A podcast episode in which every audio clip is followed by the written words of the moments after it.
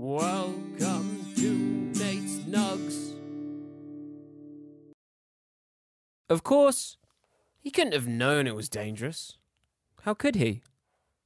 The father had vivid memories of his now dead mother obsessing over her bookshelf. He told his children, dressed in newly bought funeral attire.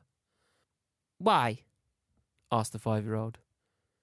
Well, and as the father started to explain, a neighbour pulled him away, much to his relief. It's for the best, really, said the neighbour with sympathy. She'd damn near forgotten who she was by the end. In the evening, as the guests dwindled out, he found himself standing, once again, in front of the bookshelf. Did Grandma like books, Daddy? asked the seven year old.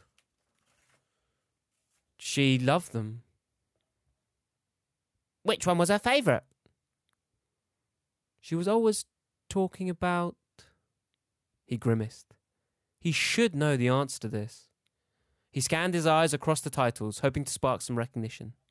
His attention grabbed by a short black tome. He stroked its spine, feeling the coarse fabric of the binding. Daddy? It was this one. What's it called? I. I can't remember. The book was a mystery. The dust jacket apparently lost. He slid his finger under the cover and as he flipped it open, dropped the book in horror. They both stared at the book, its pages blank and empty. His seven year old, now 47, shared this memory with her children. After that, we moved into this home, she continued.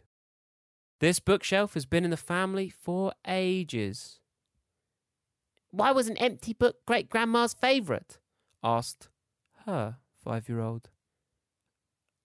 I. I. I don't remember. And she scanned the bookshelf. The black tome stood out.